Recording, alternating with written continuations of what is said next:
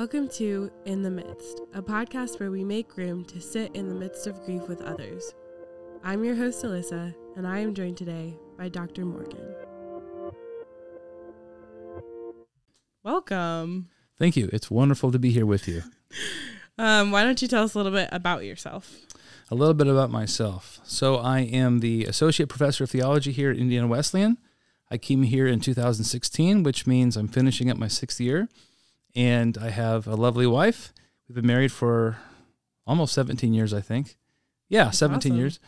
And have two kids, Caleb and Phoebe, who are in elementary school. That's great. Um, so I met Dr. Morgan in my undergraduate degree. I took theology one with you, and um, it was Best class ever. best class ever. It was actually like some of the most pivotal like material, but also just fun because I got to get some sarcasm out, and I never got that. You like gave sarcasm right back, so it was it was fantastic. Yeah, it was fun. It was good. Mm-hmm. I think you made fun of me more than I made fun of you. Probably. Yeah, Yeah. totally fine. And then we went into COVID year during was that sec- theology two? Yes. I don't know. And Dr. Morgan recorded all of his classes beforehand, and um, After we had gone into lockdowns, of course. Yeah. Yeah. And what is it that you said to me? You recorded it and then you put it on for the next week, and you called me out in the middle of class.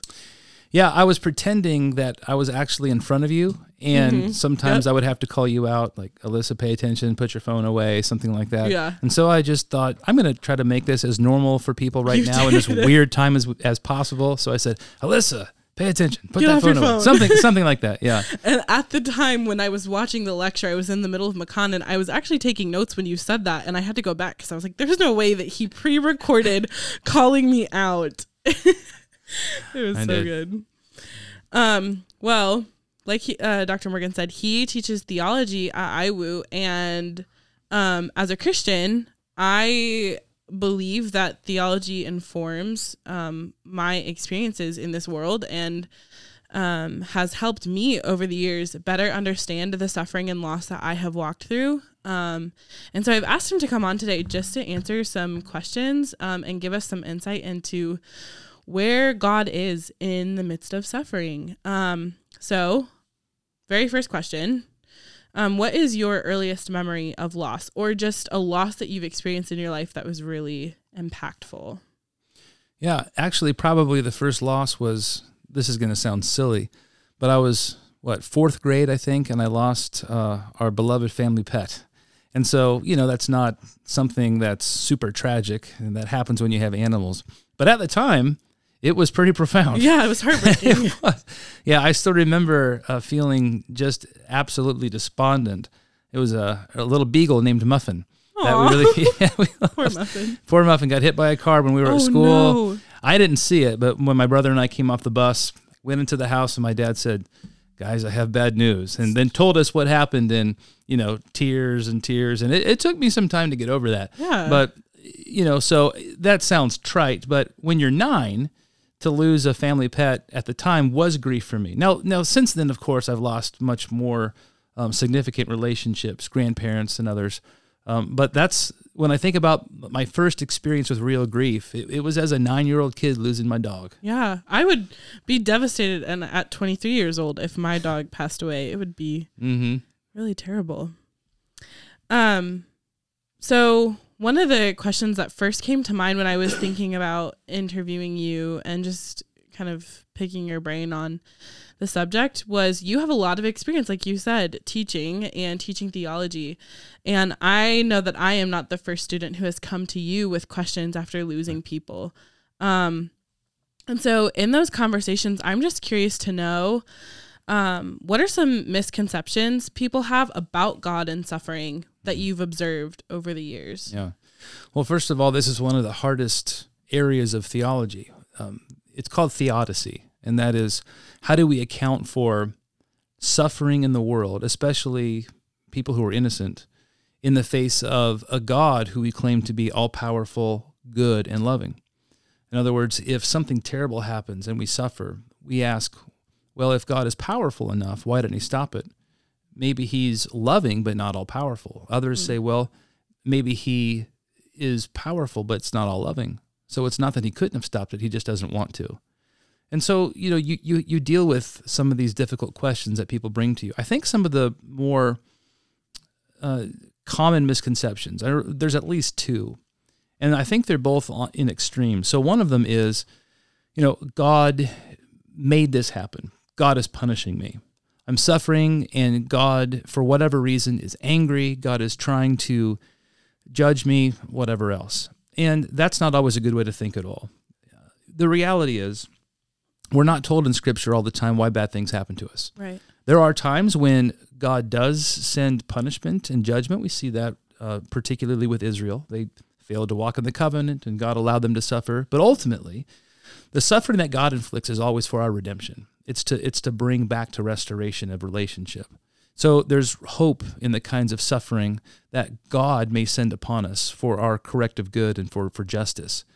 Um, but we're also told in Scripture that sometimes bad things happen because thus is the world.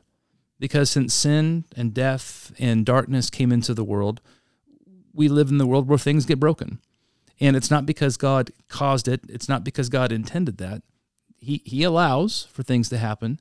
And one of the reasons for our hope in the eschaton when Jesus comes is that we won't live in a world that's uh, pervaded by darkness and yeah. demonic forces, that in God's providence has allowed to to roam to some degree.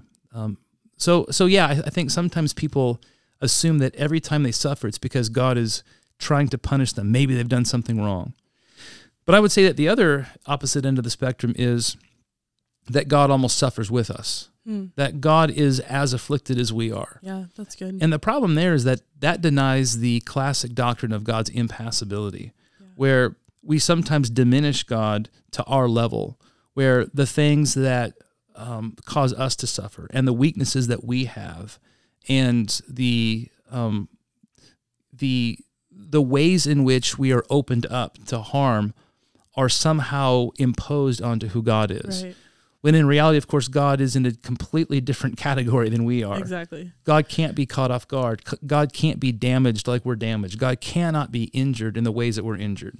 Um, his God's affections are completely um, on a different plane than ours are. So to say that all suffering is from the from God, He wants to do this, and the the other opposite extreme that says suffering just sort of happens and then God is afflicted, like I am, are right. both areas we want to avoid. Right, and that's such a good one to bring up because um, it's easy to misunderstand God suffering with us, like mm. suffering too, um, with believing that He sits with us in our suffering. Like those mm. are two different things, and to believe that He suffers too, I think, is different than to believe that He sits with me while I suffer. Yeah, it's kind of the difference between sympathy and empathy, and right. so the empathy is like co-suffering. So God doesn't co-suffer with us, but He does sympathize with us. Right. Um, and I think the best picture we have of that is Christ, who came and took on human nature and he did suffer in the flesh mm-hmm. and he knows what it's like but but now as we suffer god doesn't suffer again the same things and the same perils that we suffer but he knows how to be with us in the suffering even though he himself is not feeling like exactly like we are yeah it, this all reminds me of a couple weekends ago i don't know if you were at College Wes do you still go to College Wes i do mm-hmm. were you there when steve gave that sermon about suffering and he used um the walking on water and then the 3 mm-hmm. in the fire. Yes, I did. yeah, I was there. It was a good message. It was so good. And he talks about how we have this understanding like this belief that God is just going to stop our suffering. And in both of those stories, he walked into the fire and he didn't stop it. And he like entered the storm, but he didn't end it. Mm-hmm. And Steve said, if God is who we thought he was, he should have stopped the flames. Mm-hmm. Instead, he waited for the king to change his mind. But that's a whole different kind of power to be able right. to do that and allow that. Yeah. And it's interesting that he didn't in the fiery furnace, he didn't come down and stop the flames, but neither was he himself consumed by the flames. Right. And in the storm, he didn't stop the storm. He was with them in the storm, the disciples, Peter. Um, but he himself wasn't somehow adversely impacted by the storm. Right. You know, so again, it's it's a both andness of God. But I, I do Yeah. like the the point that Pastor Steve was making that we, we we assume that if God is going to be the God of power and deliverance, that He's always going to stop the bad things from happening. But the kind of power God ex- exhibits is one that um, is an entering into, and He, you know, and He does free us in some ways. The uh, Shadrach, Meshach, and Abednego were um, bound when they went into the furnace. Right. But when King Nebuchadnezzar saw them, they were no longer bound. They were walking around. So there was a freedom they had even within the furnace Yeah. as God was with them. Yeah. And he and he he brought up that verse from Isaiah that talks about how he will strengthen and uphold. Mm-hmm. And he says he does all of that. He strengthens and he upholds and he goes with without changing the situation. And all of that and they weren't consumed. Peter was not consumed when he was walking on the water and he you know he did lose sight and he started to drown but he gained that focus back and the three in the fire they were able yeah to Right. be freed from Mm-hmm. yeah. It's a whole different whole different look at the power of God and That's what right. that means for I mean, I was sitting there and thinking, wow, that means that means something different for me in this situation. Like sitting here in these losses, like to know that I'm not alone and there's a certain f- sort of freedom and peace that can come with knowing that he right. sits with me in the middle. Very good. Yes. Um so you have obviously experienced loss in your life. Mm-hmm. Um, did you ever? I mean, even as well studied as you are, and as steadfast as you have been, from my observance in your faith, like, what are some questions that you have had going through loss over the years? Just like things that you like, whether they maybe questions of doubt or understanding or whatever. Like, what are things that you found yourself asking of God? Hmm.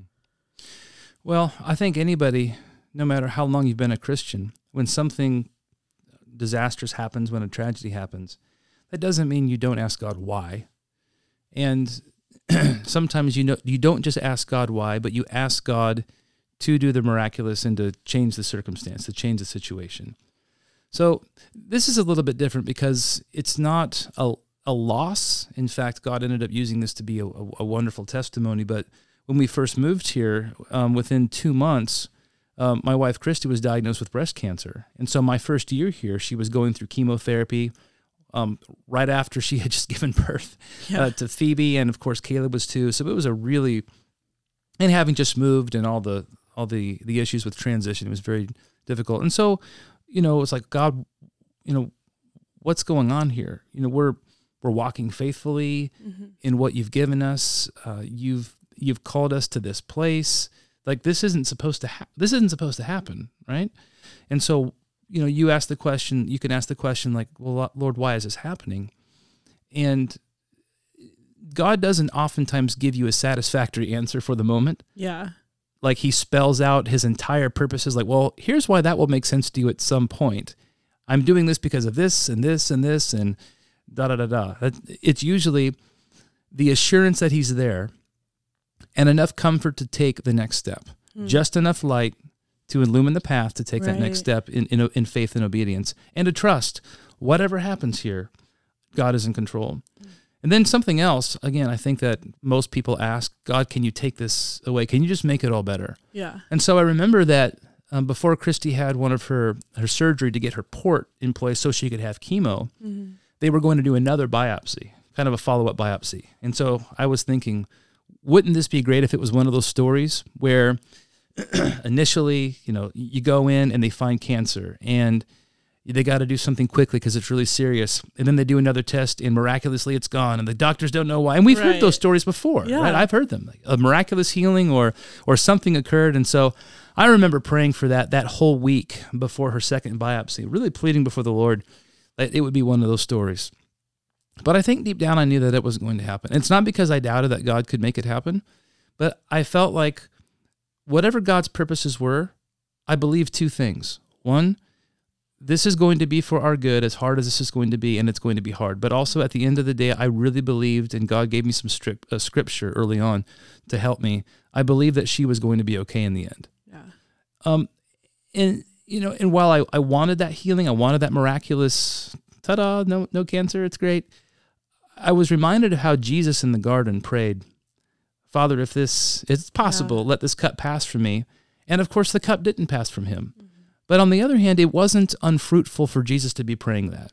And in his humanity, showing his dependence on the Father, and in his humanity, showing that his will ultimately is aligned with the will of God. And so I feel like me praying for something miraculous that God ended up not doing, it was still fruitful for me to bring my full request to God, to depend on Him, but ultimately align my will with where God wanted to take us. And so, yeah, it was a time of real, real confusion, asking the questions, why? God, can you do something about this? Uh, but ultimately, we recognized over, over a, a really difficult year that God ended up in so many ways using that for our good and for His glory. And they asked God to take it, and He didn't. Mm-hmm and they are left with this anger or bitterness or lack of understanding. And it's really hard to believe the phrase that God is good or that he will right. work it for good. What would you say to somebody who's sitting in that place right now? Yeah, that's very difficult. Um, it's probably not going to be something that's resolved immediately. Mm. So if you have gone through real difficulty, tragedy, loss, and heartache, first of all, I, I think it's okay to grieve. It's okay to lament. Yeah. The Bible is filled with prayers of lament. Yeah. God doesn't always deliver. I mean, the, the fact that we have lament psalms, the fact that we have a book of lamentations, the fact that Jesus himself um, utters forth his cry there in the garden. Uh, and Jesus himself said, In the world you'll have trouble. But then he says, But be of good cheer, be confident, I've overcome the world. So I would I would most of the time tell people to to be patient. You're probably at this moment in your grief when it's still raw not going to somehow like see the big picture or recognize, oh, it makes sense after all why God allowed this to happen. But over time, I think more and more we can see some of the purposes of God, at least a picture of them, uh, however dimly, and recognize that whatever God's purposes are, they're good, and that God is good. And sometimes it's the way of from our perspective, grief or tragedy, that if we could see the grand scheme and the grand picture of how things could have turned out, may sometimes be the better way than what we would have imagined. That's really good. It is it, it's freeing because there's this allowance of being able to sit in the hard thing and not be rushed out of it. And mm. like I remember I think it was right after losing dad, um, the song Good Good Father was like super popular around that time. And we would sing it in chapel. And I just, I caught myself a couple times going silent when we got to the chorus because right. I couldn't sing those words. It just was not, it didn't feel good. And he didn't feel good. And it just was hard for me to sing them aloud. I was like, why am I going to say these words if I don't even believe them right now? And I felt like I had to rush out of that place because it felt un- I didn't feel super allowed to sit there. I felt mm. like I was a bad Christian. I was a bad ministry major. I was a bad whatever. Or not quickly bouncing back and having right? this amazing faith. Yeah. You know, no, I, I, I understand that. Um, and you know what? I think it's those, it's those kinds of feelings and that kind of pain that God wants us to bring to Him. Mm. So He knows that a particular song in chapel doesn't really resonate right now, given what we've gone through. But it's that very thing where we can say, okay, God, I don't really feel like singing this right now. But would you help me to somehow see what you see that I can't? Mm-hmm. Would you somehow help me to trust you anyway? And over time to just help me to heal? You know, I, I, I think God wants us to be honest with Him. Yeah, you know, and rather than just saying, well, I'm not going to talk to God right now, or I'm just going to shut down and not say anything to anybody, or I'm just going to pretend and put on a facade. Mm-hmm. Those are, I think, those are bad alternatives. And, and some sometimes, in all honesty, my honestness with God was, I'm like, this sucks. I'm mm. hurt. I mm-hmm. don't want to say that you're good because it doesn't feel good right now. Like sometimes it was yelling at him about mm. my feelings in the situation. Yeah. Well, I think of you know I think of the book of Job where Job got pretty honest about his feelings. Now, ultimately, God comes and says, Well, I've heard you, but now I want you to hear me, mm-hmm. you know? And oftentimes, when God shows up, he brings new revelations to us that we didn't understand or see before. That doesn't Yeah. mean the pain's gone and the loss isn't real. Right. It is. Right. But there are things that God helps us see in time that we weren't considering when the pain was still very real and raw. And you know, I also think too about the again, the lament psalms I mentioned earlier. Yeah. Those are very honest conversations with God. Beautiful. You know, why, O Lord, will you not come out? It's time for you to act, O Lord. In very, very, very stirring emotions. Mm-hmm. They're, they're not. They're not trying to put on some kind of a a plastic or pasty smile before God, like things are great, even though they're not. They're like, no, Lord, these are. You know, I- I recognize you're still God, but what's going on? Yeah. Why is this happening? And it, it's okay to pray those prayers, Yeah. and I think that can actually draw us closer to God. And it's in those times of lament and pouring our hearts up before God that He can meet us, meet us in some very powerful and intimate ways. Griffin and I, on his episode, when he was sharing his story, we talked about lament and how beautiful the process was, and how learning, Uh, for me, learning lament, it gave, it made room for my heavy questions and my emotions that felt really dark and really big. It gave me room to express those. And the process always ended. I mean, i mm. in Lamentations and in, in the Psalms, like Psalm 77 is the one that we referenced, it always ends with some sort of glorification of God. And it wasn't even it- like in that psalm, it's not even that David is getting answers to the questions that he's asked, and his affliction in that moment isn't really aided, but he still says, you know, to this I will appeal, and he remembers who he who God was before. So it didn't really fix you know the emotions he had right then it allowed room for them and then it said but like the nature of god is still this Yeah, I love that. To this I will appeal, the years of the right hand of the Most High. Yeah. You know, I'm going to remember what God has done. yeah and remember that it takes a certain kind of God to do those things. So even in my my barrenness now, my loss now, that God still is here. yeah Yeah. and i the most recent um process of lament that i went through was last august when my uncle and our good friend ben passed away within hmm. three days of each other. And that psalm almost immediately came to mind. And that process of lamenting i think i was in the that space for days of just feeling like i don't kind of like he he writes like i don't have any words. I am exhausted mm. and nothing like my soul is crying out but at the same time there's no you can't hear a thing. And f- just feeling like the questions he asked were the questions that i was asking of god and they're big and they're scary. I mean he asks if the lord's love has failed. He ah. asks if his afflictions will you know last mm-hmm. forever. Like they're really really heavy questions and i i don't think that we talk enough about how allowed that is mm-hmm. to be able to voice those things to god and even to trusted mentors and friends mm-hmm. who are going to believe with us Yeah. the things that we know of god from before the suffering to be mm-hmm. true still now in it. Absolutely. Yeah. I love that. I'm reminded too when you were talking there, something that mentioned Job earlier. I can't remember the exact reference, but he I'm going to paraphrase him here. When when he was in the midst of his laments and suffering, he said, Yeah. "You know, I, I look to the north, I look to the fa- the south. I, I don't see God. I look to the east, to the west. I don't find Him. But He knows the path I take. yes Like yeah. I can't see God anywhere. Nothing none, nothing makes sense. But in the midst of it all, He knows where to find me. He knows where I am. and after that he says he, he knows the way that i take hmm And when he has tried me, I shall come forth as gold. That's I right. remember studying that passage and seeing, you know, that Job believes that God sees him and knows exactly where he is and that God is doing something when he has tried me. He believes that there is something more at work than just the heaviness that he feels. And then he says, and and then I will I shall come forth as gold hmm and to know that God still finds worth in Job, even amidst all of that, and the way that gold is refined. I mean, the temperature that gold is refined at is so incredibly high. Yeah. And to feel like sometimes that's how the valley of death feels like. That's how mm. walking through grief feels. It feels like you are being burned alive, mm. like emotionally and mentally and physically, and it's exhausting.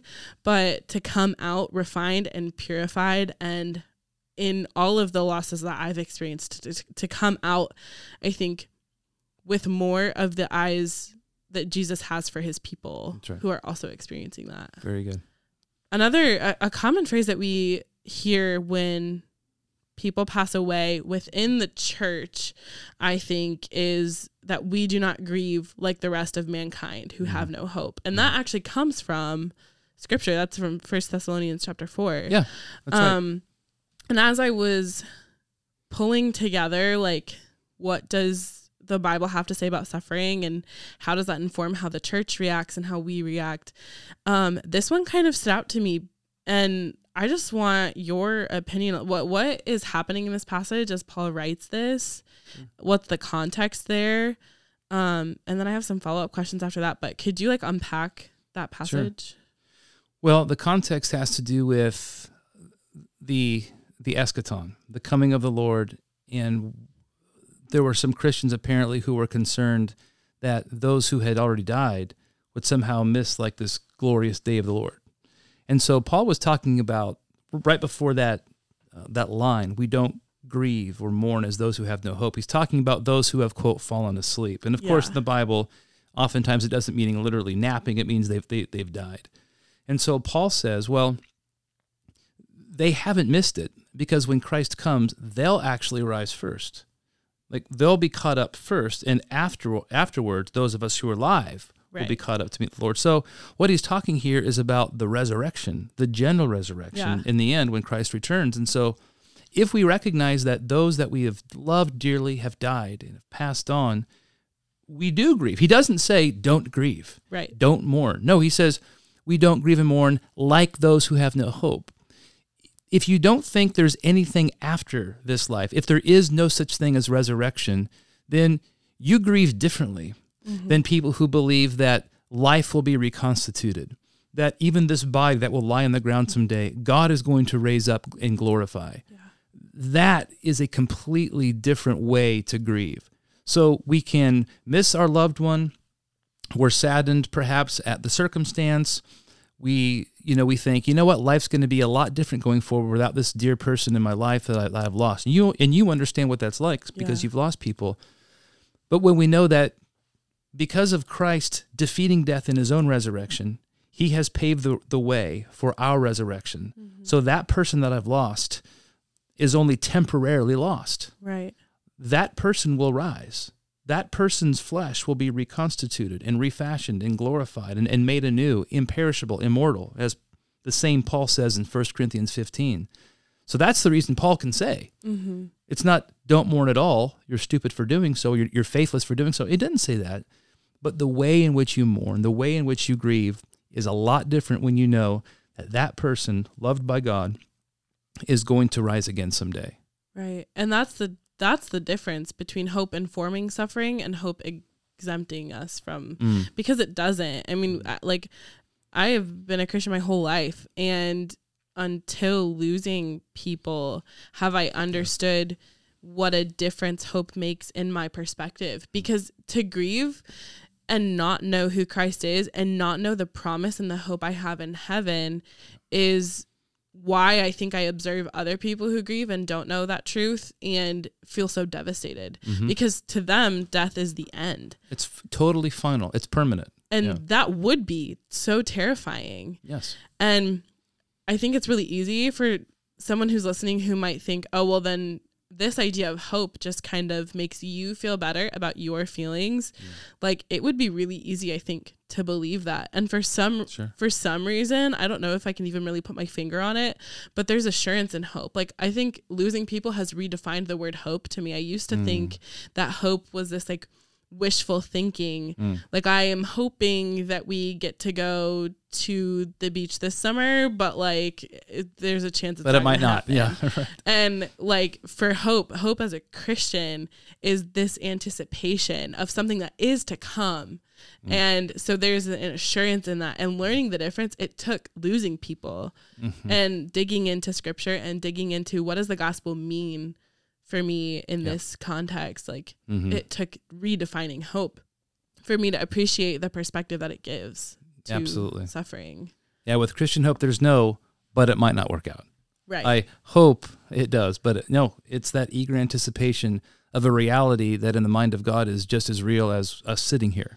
right. Yeah. Because I think I, I think if it was just a thought that made me feel better, then it would be really easy to lose sight of it. But the thing that has been steadfast i- in my grieving process has been that like that hope has never been unwavering it has Mm. always been there Yeah. and it's why when life felt really foggy because of losing people i wasn't completely blind because like hope persisted in that even even when i was in the midst of despair and just felt so so heartbroken like hope was still there it just was a little dim Yeah, that's right.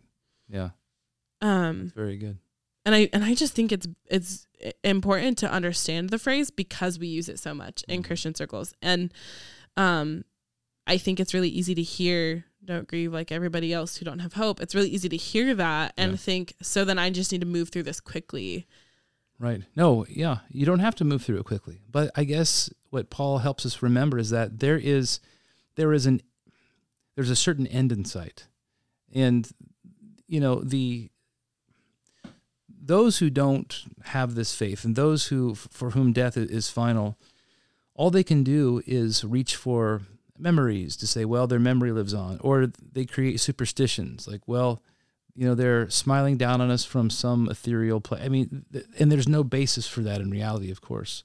Um, but when when you're a Christian and when you know what Jesus has done and what Jesus has promised, then yes, weeping and grieving is a real thing. I mean, when you think about it, moments, seconds before Jesus raised Lazarus, he wept. right Now, I, I don't think he was weeping so much just for Lazarus, right? But it was weeping at the fact of death as he was standing Yeah. at a tomb of a loved one. And it says he looked around and he saw how everyone was broken and weeping for him. And it was just a picture of what sin has brought into the world. And I think there, Jesus, the eternal Logos and Creator, just saw with his own eyes, not that he needed to learn something, I don't mean it that way, but he was standing in the midst of a brokenness that he never intended Mm. in, in creation. And I think he wept at that. But one moment later, he's bringing out restoration, Mm. you know? So I think that if we follow the pattern of Jesus, yeah, we can weep. We can weep that d- death isn't okay. Yeah. Death is the enemy. Death is the last so enemy, but Jesus has beaten it. Yeah. And so weep, but recognize that this is a foe that Christ has defeated. And the one that I'm weeping uh, for and, and, and the context of the sadness is going to be overturned. That it's not staying this way. Life is breaking into this. And that kind of goes back a bit for me to the thing we talked about in the beginning about the difference between God suffering and God being present That's with right. us in our suffering. Because I remember I, I did a spiritual direction session with Judy last semester. Mhm. And in that, we were going back on a memory, and she asked me to just close my eyes and think um, and ask the spirit to reveal to me like where Jesus was in that moment. And thinking now about the weeping that I I mean there were nights my sophomore year where I was so overcome with emotion with missing my dad and just experiencing like this cuz we lost him so suddenly and so Mm. it just was there was no time and then I went straight into a summer where I felt like I needed to be the rock for my family and so I didn't really start grieving him until 4 months later when I was coming back to college and had a support system and I remember showing up to my best friend's room and they were the only two awake and they just sat out with me and I wept. I wailed. I mean, I made sounds that I didn't even know that I could make Yeah. in such like anguish. Yeah. And looking back on that memory and believing that like Jesus was was there he he was present with me in that and mm. and in the same kind of idea like weeping because of the brokenness mm. that we're experiencing and walking through because we weren't created for that That's right. Absolutely.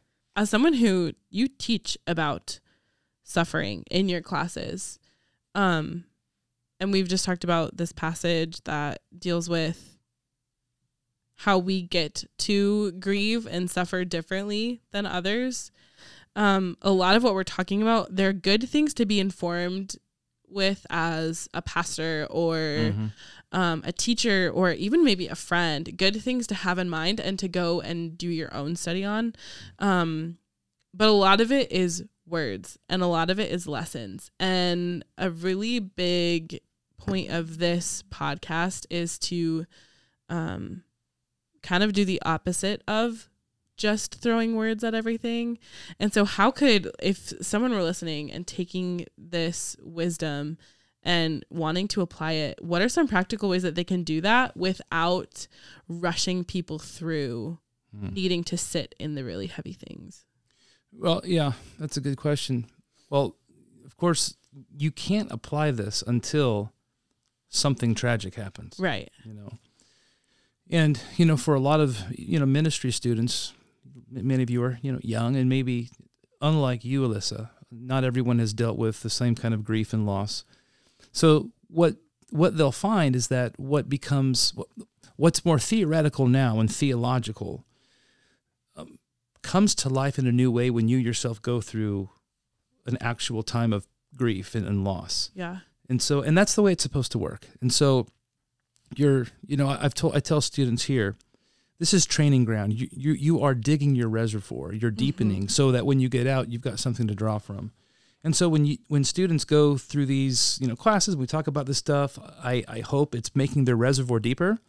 And then and then when life happens to them then they won't be empty they'll have something to draw from and then That's good.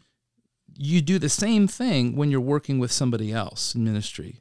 And whether or not you've experienced it for yourself, when you're with somebody else in their grief, you experience the reality of grief and the promises of God in a new way. You can't Yeah. just talk about it like we are now. Right. Because we're drawing from our own experiences from the past and knowing that God's helped us, but we're not like right now necessarily talking in a pastoral way, like helping one another through something that we're really struggling with. But everyone who's going into ministry will be there. Right. And there's no way if if I wasn't four years out of losing my dad and even like losing Ben and my uncle, like I still Mm-hmm. haven't really fully processed that. But it would still be really difficult to do that right away. Like if I Yeah. didn't have the time Yeah. to have sat through it, it would be hard to have this conversation. Yeah. Yeah. So I think that going through the going through that process with somebody, remembering Jesus wept, Jesus prayed, and he always uh, in his humanity was submissive to the divine will. Um, and so there's always this it's a symbol of victory at the end. Remember not to rush people through and to always, you know, point them to the promises of God um, even though you can't expect them to immediately grab hold and say, Yes, it all makes perfect sense now. Sometimes it's not even about reminding them of anything, it's just being that presence. Yeah. That's the not always the words of Christ, but the hands and feet of Christ with somebody. Like like your roommate, like your friends were that night when you sobbed. You know, they Right. you didn't need them to like tell you anything No. because you probably knew the things they would have told you. And sometimes our words ring hollow. You needed them to be the presence of Christ as Christ himself was present there and to just cry. Yeah. And that is, uh, you know, a, a lot of powerful moments with God can come in those sitting in it with somebody else, Yeah. you know. That's so good. Mhm. Um, okay.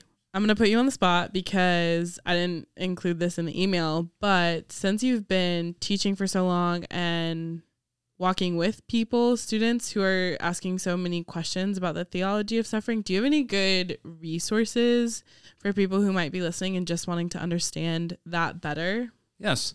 So you mentioned uh, Judy earlier. So Dr. Crossman, you know, Dr. Lakia Stewart, they're going to have good resources on how to counsel and walk through someone, uh, walk with someone through their suffering. Right. Um, my resources are more on the theology of suffering and impassibility. So a great place to start, an article I have a lot of students read, is called Undying Love. It's an article written by a theologian named J. Todd Billings in a periodical called First Things. He's a theologian, a professor who was diagnosed with uh, a, a rare blood cancer, and you know had a wife, two small children, and he writes about the process of lament and suffering and the why God is this happening while he's taking these treatments that wrecked his body, Right. um, quarantined in the hospital, um, wondering if his small children were going to have a father. Like not just lamenting his own loss and his own pain, but lamenting his fa- like his family and what they're going to face. Um, people tried to comfort him by saying, you know, God sheds a tear with you, or God suffers with you, and he said, that actually doesn't help me. What helps me is a God who is above my suffering, who through Christ took on my suffering, defeated it, And when I am in Christ, it means that my suffering doesn't have the last word. Amen. It doesn't define me, Yeah. right? And that I have a God who's not weak and vulnerable like I am. He sympathizes, he's with me, but he's risen above it, and that's the God that I need. And so he helps us understand that a good that, that good relationship between um, a God who sympathizes with us and is with us and empowers us, but doesn't himself suffer with us because he himself has conquered our suffering. Mm. So that's a good place to start. Undying Love in First Things by J. Todd Billings. That's so good because I think even regardless of who you are in listening to this, whether you're grieving or walking through grief with someone as a friend or a pastor, it's good to understand, I think, the idea that he's writing about to mm-hmm. better walk with them and help them understand because they will have questions like Yeah. about who God is and why this is happening and where God fits into their suffering. Mm. And this is a really powerful thought that mm. can actually shift perspective and gain some stable ground in believing or being able to even pr- do this process of lament to glorify God. I think to be able to understand that like our suffering and all of that has been defeated and how powerful that is even in the midst of the waves of grief that continue to just wash over us. It's such a powerful thought. Amen. Well, thank you Good. so much for joining me today. Thank you for having me. Yeah. I hope that this has been helpful for you and that you take the words of Dr. Morgan and more importantly, um, scripture and who we know God to be and that that helps aid in the heaviness. Amen.